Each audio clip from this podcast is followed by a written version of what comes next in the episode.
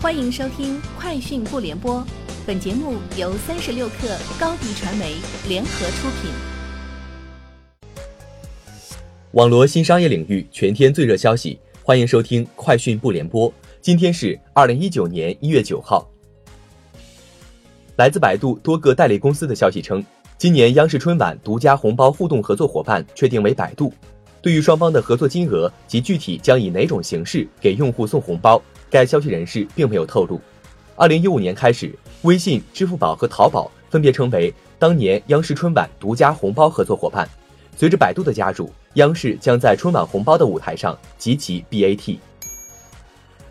三十六氪讯，腾讯云宣布推出总价值超过十亿元的小程序云开发资源扶持计划。对超过一百万个小程序开发者提供免费云开发资源扶持，全面助力开发者打造优秀小程序。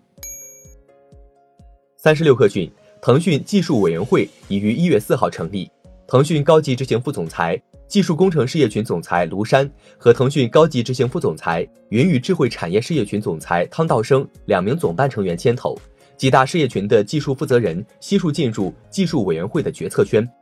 技术委员会下设开源协同和自研上云项目组，发力内部代码的开源和协同，并推动业务在云上全面整合。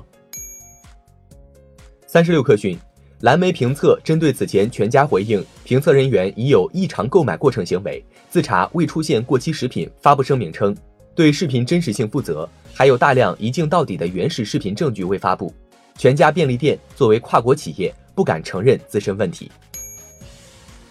三十六氪讯，腾讯与英雄联盟开发商拳头游戏将成立合资公司，股权占比五比五。新公司业务包括英雄联盟中国区相关赛事的运营、衍生品等，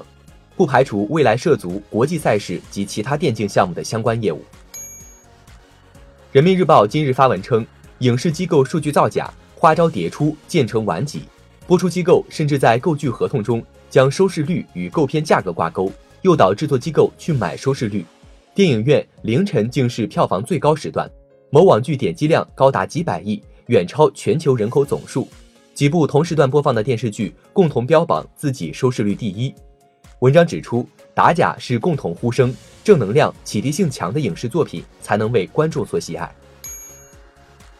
三十六氪讯，微信发布二零一八年微信数据报告，报告指出，截至二零一八年九月，当年每个月有十点八二五亿用户保持活跃。其中，五十五岁以上用户六千三百万，每天有四百五十亿次信息发送，有四点一亿次音频呼叫成功。视频通话用户比三年前多了百分之五百七，通讯录朋友人均比三年前多了百分之一百一。另外，每个月使用微信零售消费的买家比去年增加一点五倍。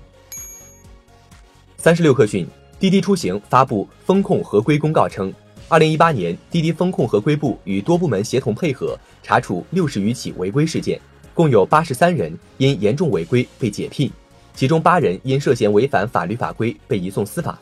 上述违规事件主要集中在弄虚作假、收受不当利益、侵占和信息安全违规等方面。相关违规信息已通报阳光诚信联盟以及中国企业反舞弊联盟。以上就是本期节目的全部内容，明天见。欢迎添加克星电台微信号，微信搜索“克星电台”的全拼，加入我们的社群，一起交流成长。高迪传媒，我们制造影响力。商务合作，请关注公众号“高迪传媒”。